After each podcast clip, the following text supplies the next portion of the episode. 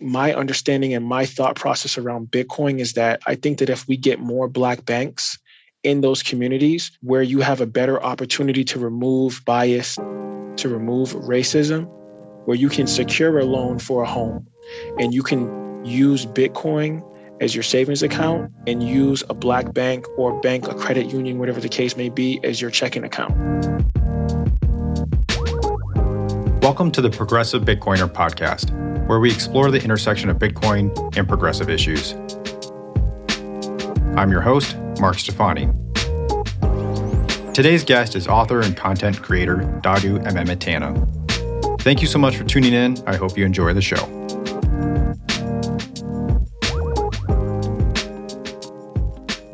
Well, Dawdu, thank you so much for joining me on the Progressive Bitcoiner podcast. How are you?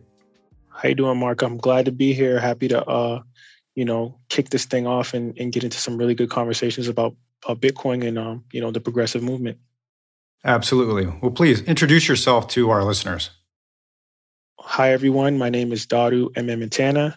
Um, I am an author, content creator, and just an overall crypto investor you know, we'll get into the weeds and, and into the intricacies of, of more about me, but that's just a quick intro of who I am. Thank you. I appreciate that. So, as we were talking about uh, before recording, I think what I would like to do before diving into the nitty gritty of Bitcoin is to take a step back and try to better understand the banking and financial services industry as it relates to uh, the Black experience in America? I know that's a huge question, but really, I think it's a good jumping off point to better understand why uh, Bitcoin is beneficial. Yeah, most definitely. Um, you know, this is so, it is so multi layered what that exactly means for, you know, people of color or people coming from um, disenfranchised portions of the community.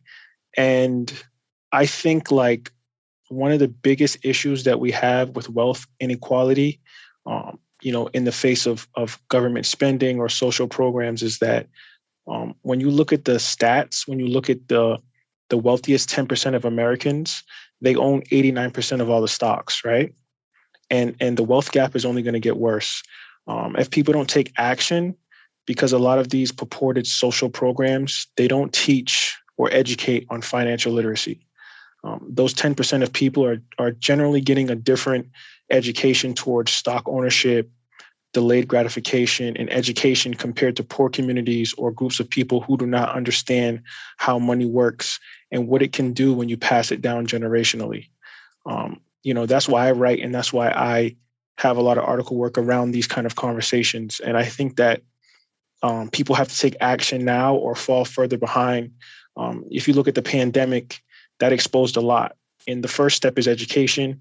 And I think that um, being under this condition of a, of a welfare state for, for generations leaves you in a type of suspended animation.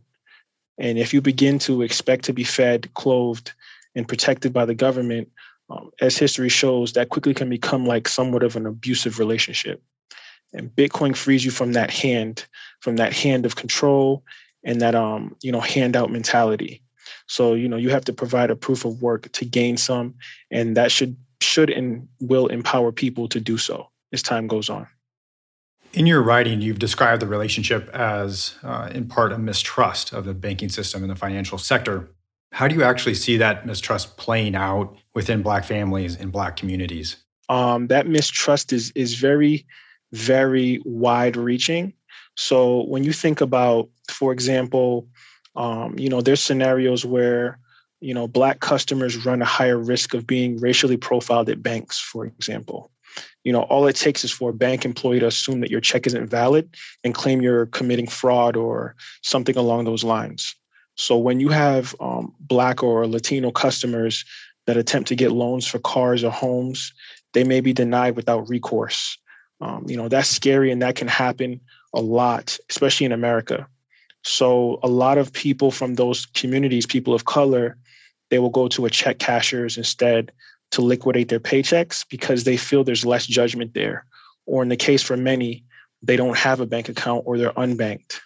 So, you know, the gag about places like payday loans and check cashers, for example, are they're designed to steal your wealth. You know, that's why they litter the impoverished communities that you see um, them currently in. Uh, people are already barely making ends meet, and then they're being taxed by the government only to get hit with large fees from check cashers or some ridiculous interest rate from payday loans on a cash advance. So I think that that's what creates a lot of the mistrust and the disconnect between um, traditional banking and you know just having a bank account, investing, and a lot of things along those lines. It's like a little bit of trauma there.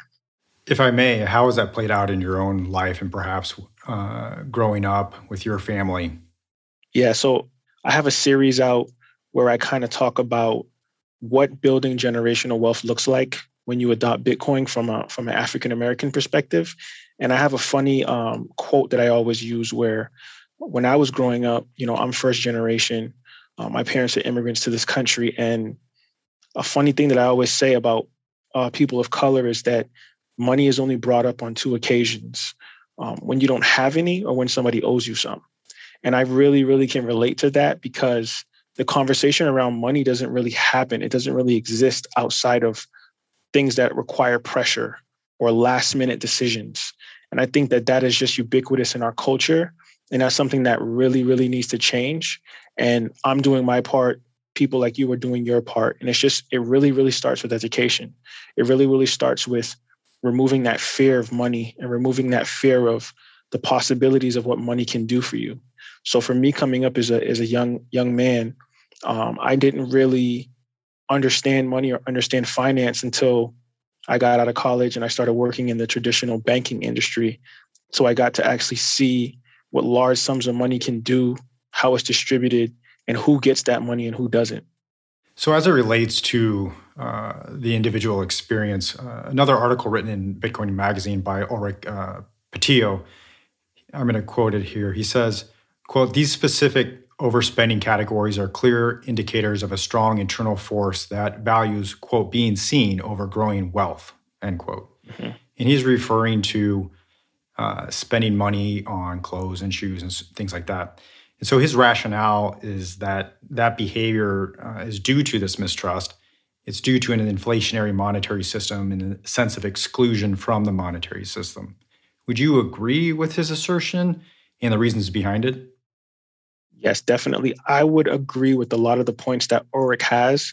Um, is actually a really good friend of mine. We we both uh, write for Bitcoin Mag, and I think that he's kind of spot on with some of his um, analogies on, you know, that conspicuous consumption and not really um, taking money seriously, or it's it's fleeting, like I always say.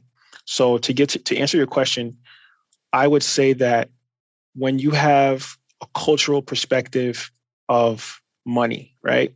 You have people from the African American or the Latino American community where when you get money, the first thing that you want to do is you want to purchase something to make you feel better about yourself or to or to be embraced by your community, whether it's a fancy car, jewelry, or a big home. You want to you want to kind of highlight that you're living the American dream because you've been outcasted from every other situation in America that pertains to that American dream.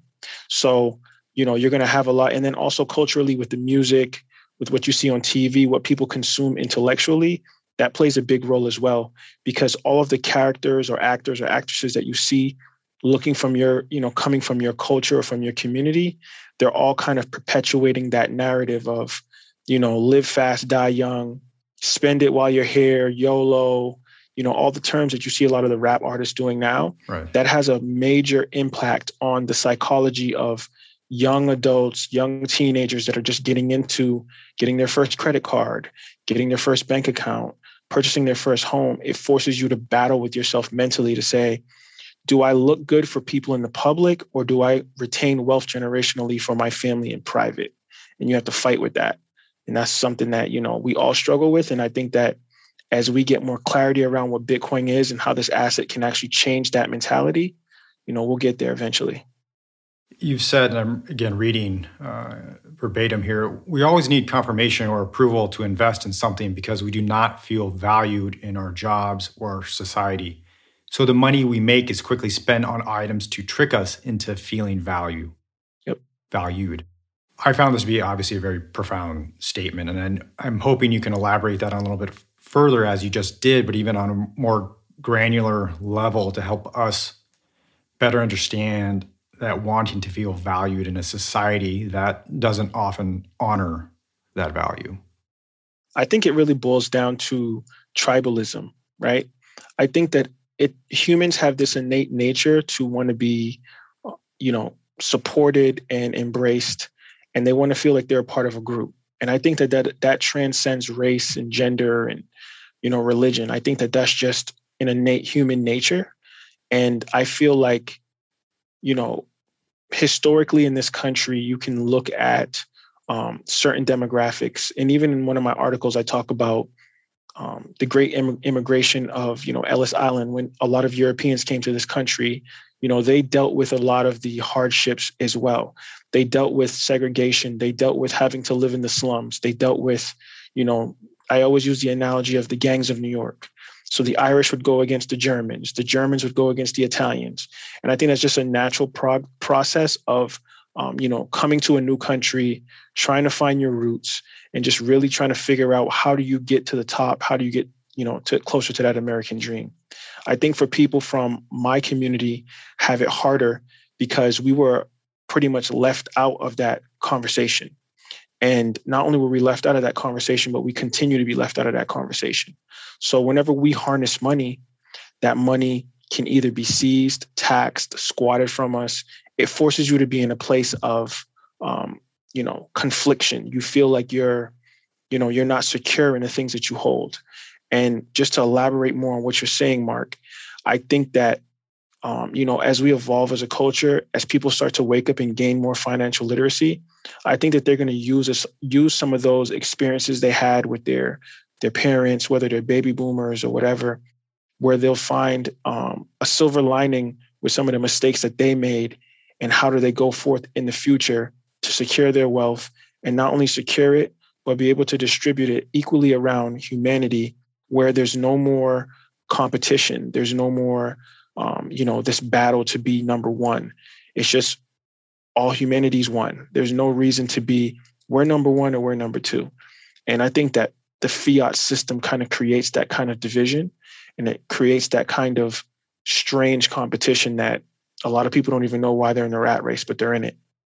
Before I go on to my last question, before jumping into Bitcoin, can you elaborate more on what behavior you feel like the fiat system is incentivizing? And for our listeners who may not be familiar with the term fiat, why don't you define that and again uh, extrapolate on what you mean by uh, the behaviors that a fiat system incentivizes? you know, fiat by definition means an official decree issued by an authority. So, you know, a fiat way of thinking is when your thoughts are issued by any form of authority or suppressed in response to thinking critically on your own. And I think that a lot of people that may go over their heads, right? But I think that as you start to break down and get more of an understanding of what fiat is and why it kind of creates this aura of um, you know, competitiveness and and you know, feeling like you have to one up another individual to to gain it is because the money is fleeting. So if you earn $100 for a paycheck, inflation is slowly eating away at your money. So it puts you in a position where you always have to get up again and chase the same amount of money, but you have to work harder to gain the same amount the next day. And I think that that in in in essence is what is going to create a type of form of, of aggression or a type of form of, of a competitive nature where you may remove some of your morality to gain a paycheck whereas if that money was secure and sound you'd be more of a moral person and you would think about the other you would think about the poor you would think about the disenfranchised because you're not chasing something that's running from you absolutely 100% agree my last question before moving to Bitcoin. Generally, as progressives, we believe in increasing services and monetary support for those in need. In your writing, you've alluded to feeling differently. Is that is that true? Do you think that some of that support, as you described the welfare state, has actually been a disservice? You know, that's very interesting. So, like the welfare state for me is one of those things where um, a book I had read really recently which was a sovereign individual. And that kind of really opened up my eyes to like what this whole concept around the welfare state is and what does it mean uh, to me personally. And I feel like in a lot of cases, um, the welfare state is beneficial in short spurts. So you have people from our community, from disenfranchised communities that may actually need that funding and need that help to actually get off their feet, or they find themselves in some form of hardship where they uh, may get off their feet. And I want to say that, like, you know, the welfare state can also be a detriment because generationally, it forces people from my community to have to kind of not be who they truly are or they get a cap put on them. They get a glass ceiling put on them where you can only make a certain amount of income or you're removed from welfare or from food stamps for example. And i think that it's human nature that you want to innovate and you want to get things independently on your own. When you have to have your hand held by a government entity an institution or anything, I think that that stifles innovation and it stifles creativity and it forces you to become um, in a state of, of paralysis because you're going to be fearful to you know become an entrepreneur. You're going to be fearful to kind of jump out of the box and say you know what? I don't feel comfortable receiving a handout. I want to work for what i got. I want to actually be able to be proud of the home that i bought off of you know me busting my butt at a job 40 hours a week.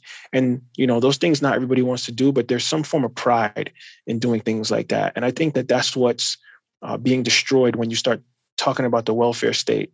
And also additionally um, traditionally when you look at governments that you know whether it's a social a socialist regime or things along those lines you can run into it's like having like a, a abusive relationship with the parent so it's like a government can become your parent and you have to do exactly what they say, how they say it. And if you don't do it, you're going to be punished or put in the corner for some particular reason. And that's fine when you're in a family structure, but when you're dealing with people's sweat equity, things that they go to work for and work really hard to try to acquire, um, it, it becomes kind of um, blurred lines when you have an institution telling grown adults what they should and shouldn't do with their money. And how they can go about spending that money. Because some people, like they always say, you know, the Biggie Smalls line, the famous rapper, where he says, uh, more money, more problems. But that case is only for certain demographics because some demographics are allowed to make a ton of money and they have less problems, like, i.e., not paying as many taxes as other people. So, you know, we can go down the rabbit hole with that. But yeah, um, pretty much the welfare state is good for a um, very, very small amount of time but over the long term, I think that um, it should be done away with because it forces people to become more creative, innovative, and kind of hungry to be a go getter. It's interesting that you put it within the perspective of not allowing a person to become who they really are. One could argue that they are getting their financial needs met through this payment, but it comes with strings attached. Yep. And you're arguing that those strings in, attached don't essentially allow you to get to that next level of hierarchical needs, right? You're still feeling like perhaps there's going to be a rug pull there. You're, there's still a governor on your ability to think beyond yourself and try to find those other wants, uh, sources of pride, as you were describing. Yes, correctly, Mark. And not, and not to cash any aspersions here. Um, you know, you look at traditionally when you're de- when people when the government is dangling that type of carrot in front of people, over time you start to realize that those people become comfortable with with being stifled. It becomes like a stockholm syndrome. And i think that that's what you're seeing a lot around just not only african americans and latino x americans but you're seeing it around all of americans. Look at what the stimulus checks have done to people and has done to the job market. You know and that's not even really considered a lot of money. A $1200 check is barely going to keep you afloat you know or above the inflation hurdle rate. So when you think about people just getting that little carrot and completely decimating the job market, imagine if something like universal basic income comes in, or you have people that have been on uh, welfare or food stamps for several generations. It becomes a part of your culture, your home life, and just a part of your lifestyle. So I think that um, the government's aware of that in some cases, and that kind of keeps people in check and it kind of keeps people where they are. Interesting perspective. I like that. So, should we move on to Bitcoin? Yes. Let's do it. So the the ubiquitous question among every Bitcoin podcast out there is how did you get into Bitcoin, right? So before I want you to answer that, but I want you to answer from the perspective of when you first heard about it, mm-hmm. how did Bitcoin map onto your view of the world, your politics at the time? Was it an immediate fit? Was it a perfect mesh right out from the get-go or did it take some time for it to for it to come around to think, "Hey, this does map with my progressive ideals?" Great question, Mark. Um, I would say, uh, and this is a twofold question. So I'll answer the first question, which is like the political and the value based framework around it. So, my value based system is unorthodox because I don't really adhere to the left or the right in regards to Bitcoin. I think being African American, it's hard to believe in any political party. But during the pandemic, something very interesting happened. And I was looking into something called CWBA. I don't know if you're familiar with that, but it's called the Contract with Black America. And this was kind of created around the synergy of Black economics, Black liberation, and police reform. And Ice Cube was one of the big spearheaders of this, but there was a lot of intellectual Black people around creating this, this contract. And this was around the time when Trump was uh, getting ready to leave office and Biden was coming in, vice versa. No one really knew who was going to win, but there was a general idea that um, Biden would win the race. So Cube kind of injected himself with his fame and said, hey, uh, people from the African American demographic are kind of, you know, putting out this contract so that you can have a better understanding of where we're coming from and where we want to be. It was kind of like a, a list of demands. And a lot of the stuff that Cube wanted to make made a lot of sense, but it was the first time I've seen a list of demands on what needed to be done. So, for example, they had lending reform, judicial reform, police reform, incentives for Black businesses. And he was demanding that banking, lending, and finance reform was one of the things that stuck out for me because he was uh, he wanted to project and say, "Hey, um, Black Americans should have a one-time interest-free loan for homeownership." And I think that Bitcoin falls in line with that for me because those things can be achieved without asking permission the contract in a sense doesn't even really need to be created. It's just a good guideline to see where we want to go. And i think that if you acquire and accumulate bitcoin on a mass scale it can open up those options of a permissionless peer-to-peer currency that is um, exponentially has number go up technology. And i always think that that's a, a smart move. And bitcoin changed my approach to that whole rainy day fund or you know people giving 40 plus years of sweat equity to someone else in exchange for a paycheck. I don't think that that's what the american dream is about. And i think that a, a majority of people growing up looking at their future they're not going to think that that's okay. So for me the light bulb went off when i realized that um, bitcoin allows you to not have to ask permission for your own american sovereignty or your own financial sovereignty. And that's where i kind of like started to really pinpoint, okay, this is starting to make sense to me. So it wasn't so much that you disagreed with what Ice Cube was proposing, but rather, I'm not going to sit around waiting for that to be hashed out for the next four plus years, only to be reversed in the next administration. I'm going to take ownership of my sovereignty now via Bitcoin. Is that accurate? Precisely. Okay. So, a very straightforward question, but I want that I think is very important, and that's why do you Dawdu believe Bitcoin to be good? So I love that question. Bitcoin, Bitcoin is good for many, many reasons. Um, I, I really would say look at all the lives that is changing across the globe. That's something that I always pinpoint people to. Look who look how it's changing the world. Now, of course, there are nefarious actors in Bitcoin, but anytime you're dealing with money and innovation, you're going to have that issue. So I believe it's good if you do good things with it. Bitcoin magnifies whatever's put into it. That's why consensus is so important. Um, the more people that join the Bitcoin network that are kind hearted, smart, and want to contribute to making Bitcoin better, that type of energy is going to be magnified. And I think that that's what people have to realize is that this is a number go up, gainful um, form of a monetary asset. So, consensus based, if everyone doesn't agree with some of the moves that people want to make or adding a layer to the network, it's not going to happen. And I think right now we're seeing a lot of people that are really kind hearted, smart, and they want to see the world get fixed. They want to fix the money and fix the world, as Jack Mallers says. And I think that that's what we're going to start to witness as more people come into the space, gain an understanding of what Bitcoin is, and then starts to put their political, kind hearted view on the asset.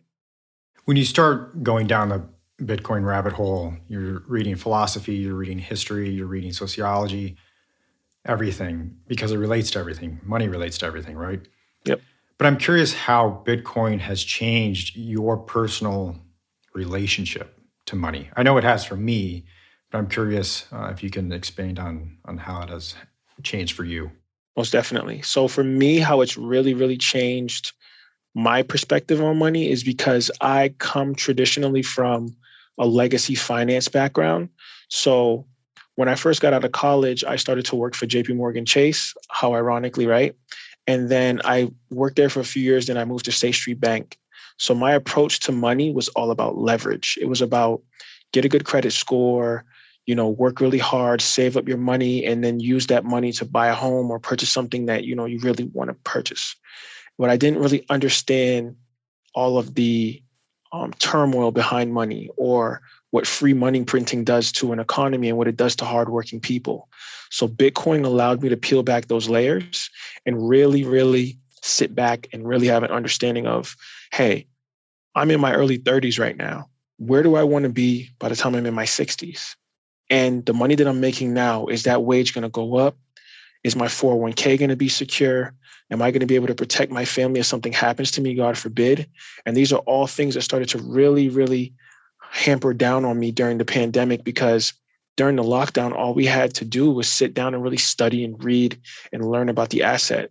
So for me, the light bulb went off when I seen the stock market crashing and you had the liquidity crisis in March of 2020. That's when it really was like, wait a minute. So people are putting their life into Coca Cola stock, Amazon stock, Apple stock and there's no guarantee that there's going to be any corruption there or um, some type of failure, whether it's inflation or overprinting or some crisis in the world.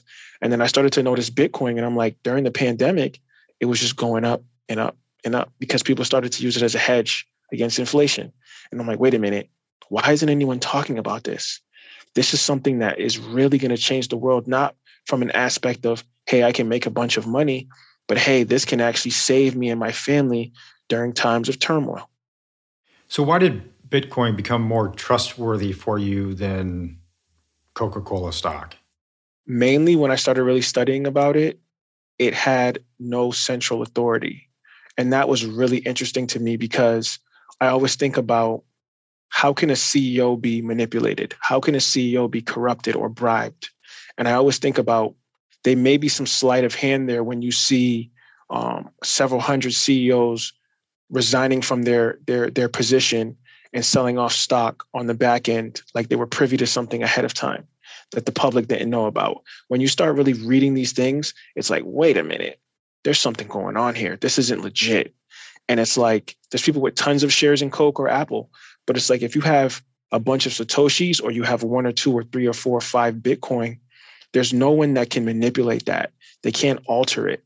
They can't be coerced into doing something nefarious. So it's like the more you accumulate Bitcoin and you secure it properly via your private keys and you ha- kind of have a little bit of an understanding of how to secure it, I think that that's going to put you in a position to be a winner in the face of whatever is going on politically, or whether it's climate change or war or anything, I think that Bitcoin is here to stay.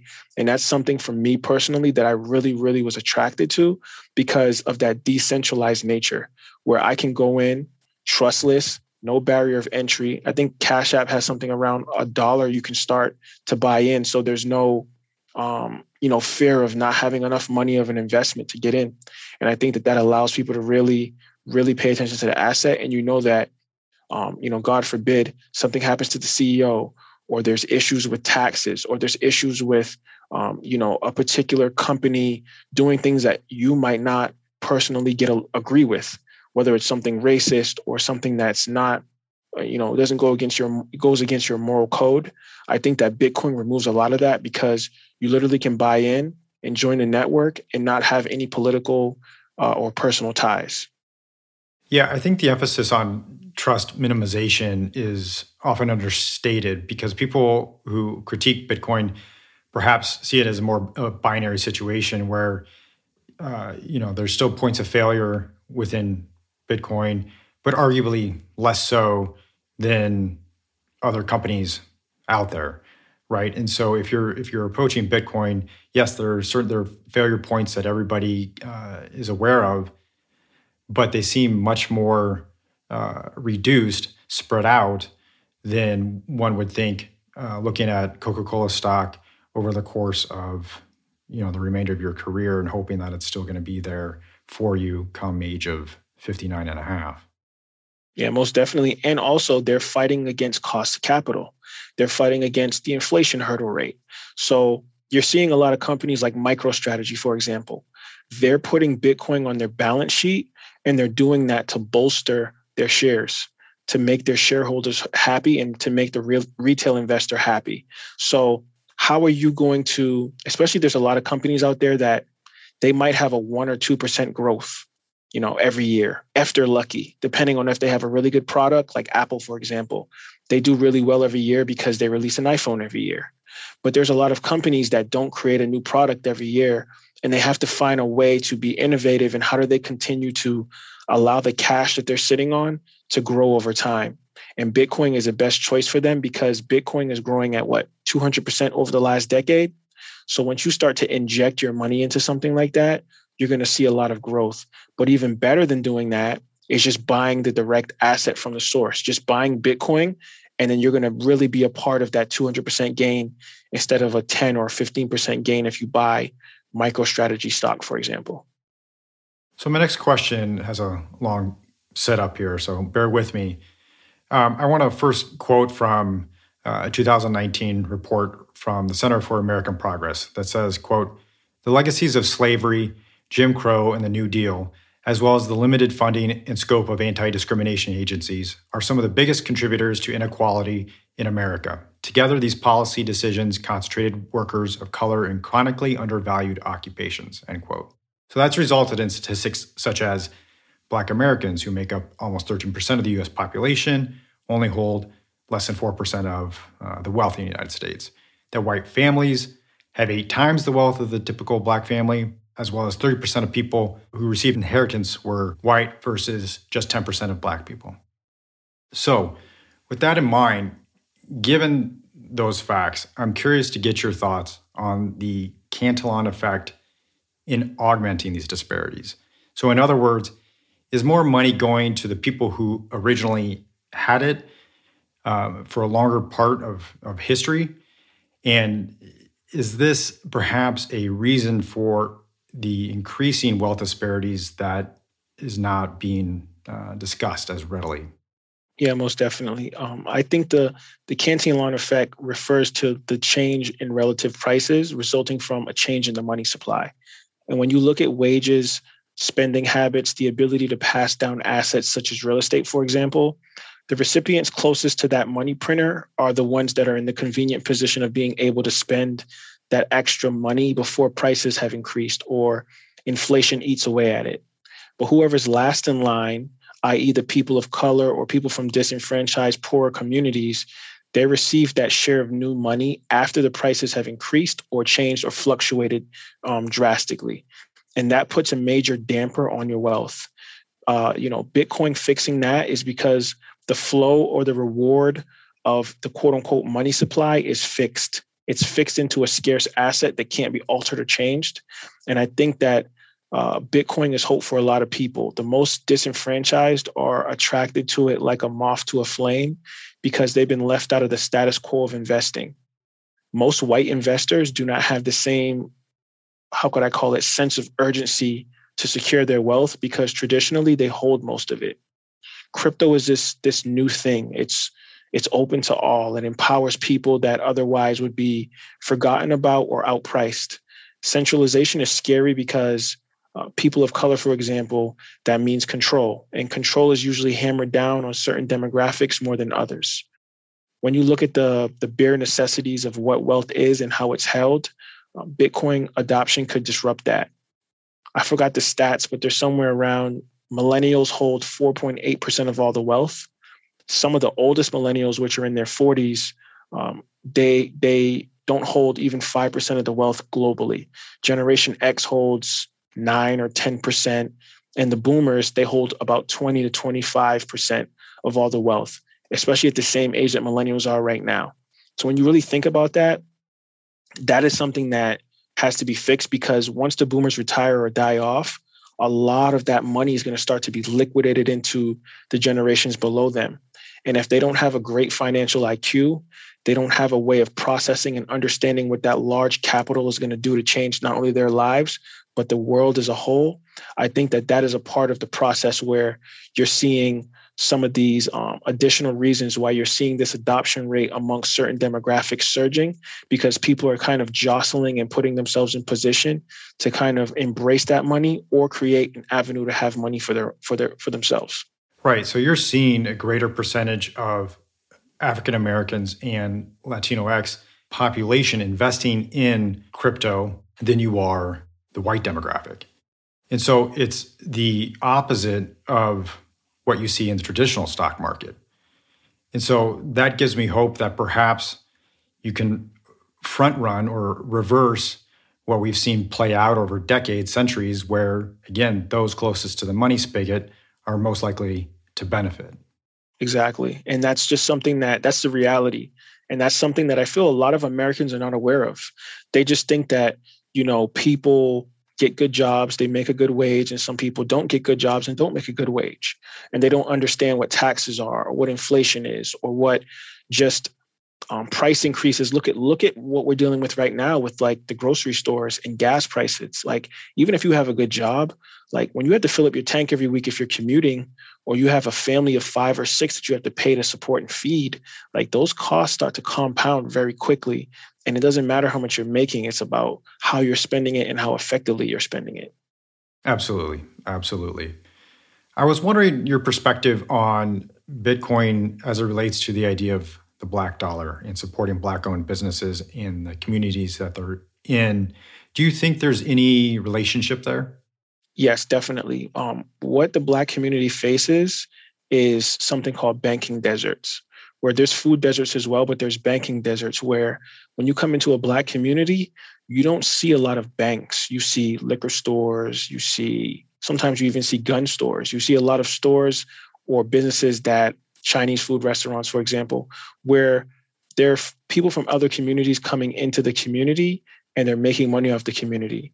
And I want to make something clear here too is that a lot of people think that the African American community doesn't have any capital and everything is based on poverty.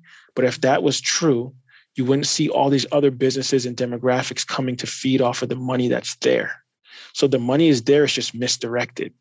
And I think that um, my my understanding and my thought process around Bitcoin is that I think that if we get more black banks in those communities where you have a better opportunity to remove biased, to remove racism, where you can secure a loan for a home and you can peg that with like my thoughts is like this. You can use Bitcoin as your savings account and use a black bank or bank, a credit union, whatever the case may be, as your checking account.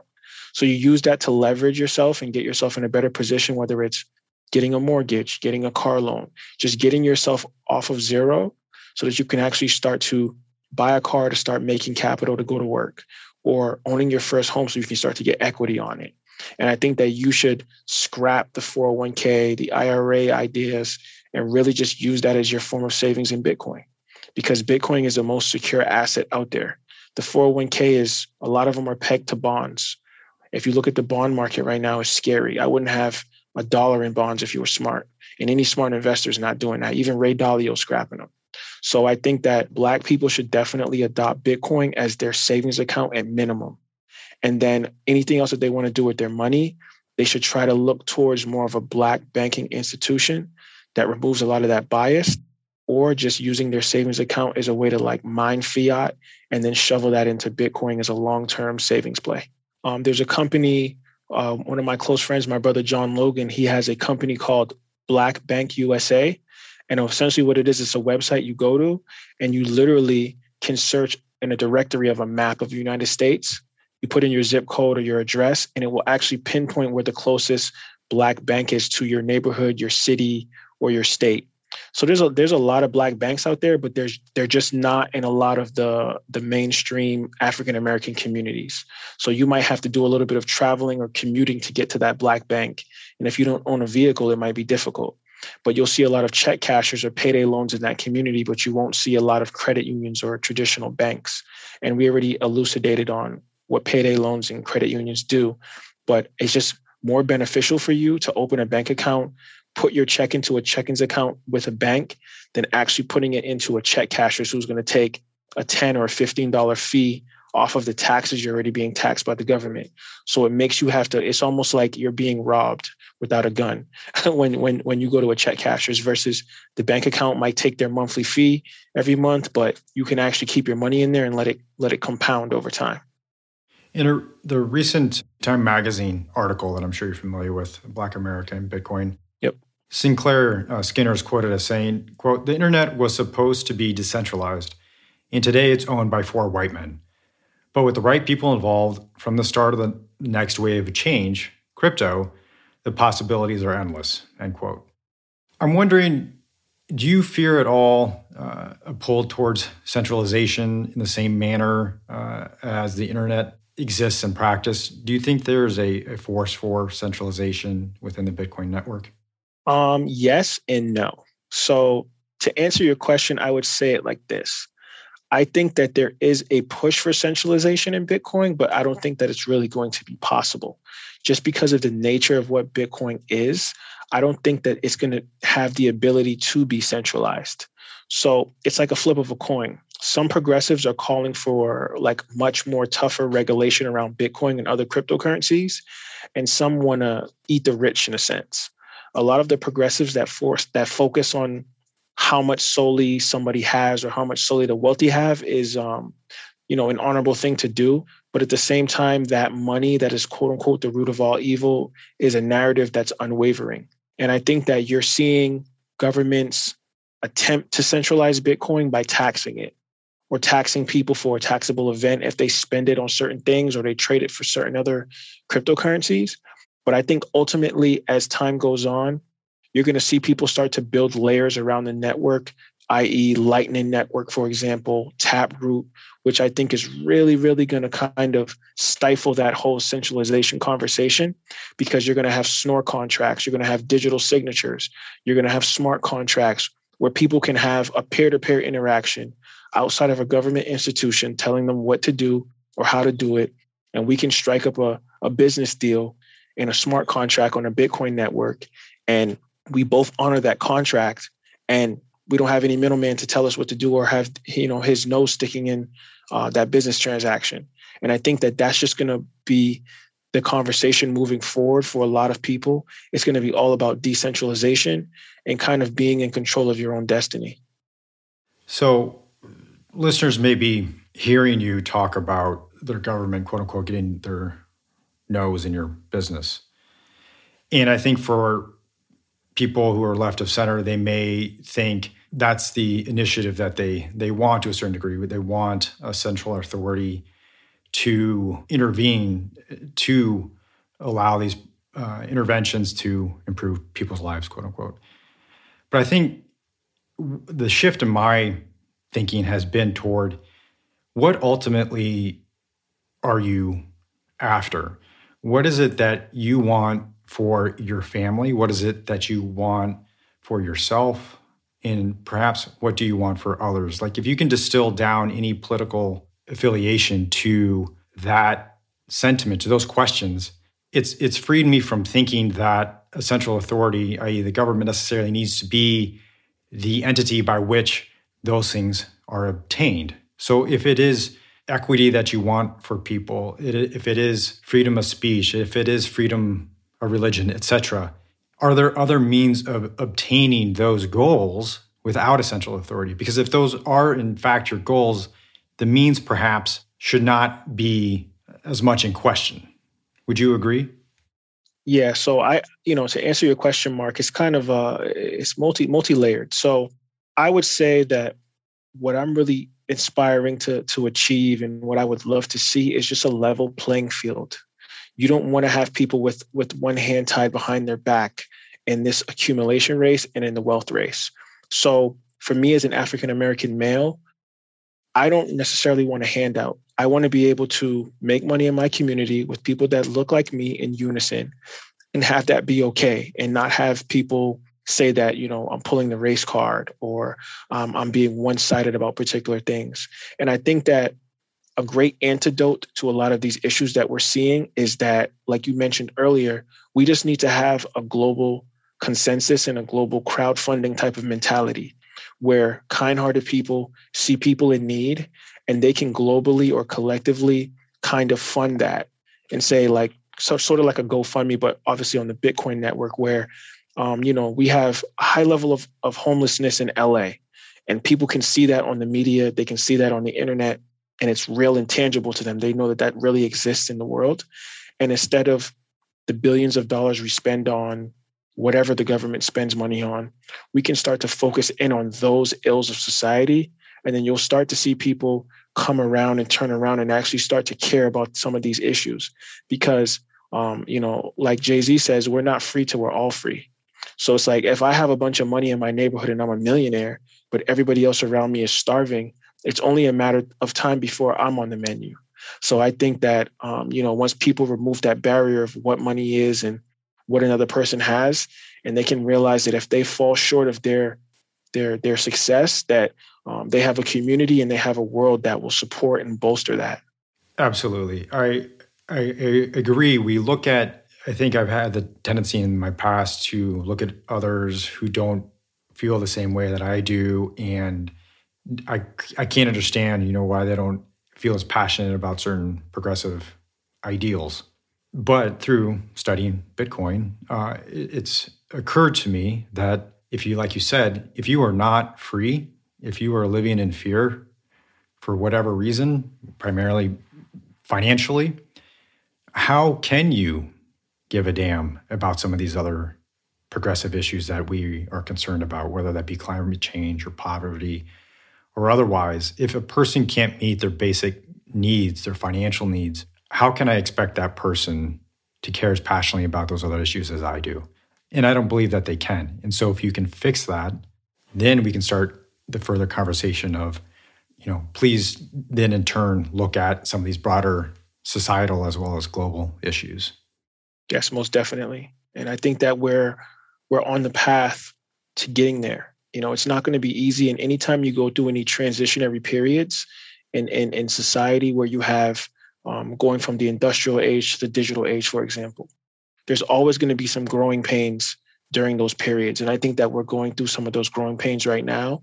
And we're seeing the world change rapidly, whether it's AI, Bitcoin, um, the change of money and what people um, look at as what currency is. I think that you're seeing a lot of these major changes in the world, and it seems scary right now. But I think ultimately, um, humanity is going to wake up, and people are going to start caring about people more, and people are going to start to really want to see um, a future and a better world for their for their kids and their grandkids.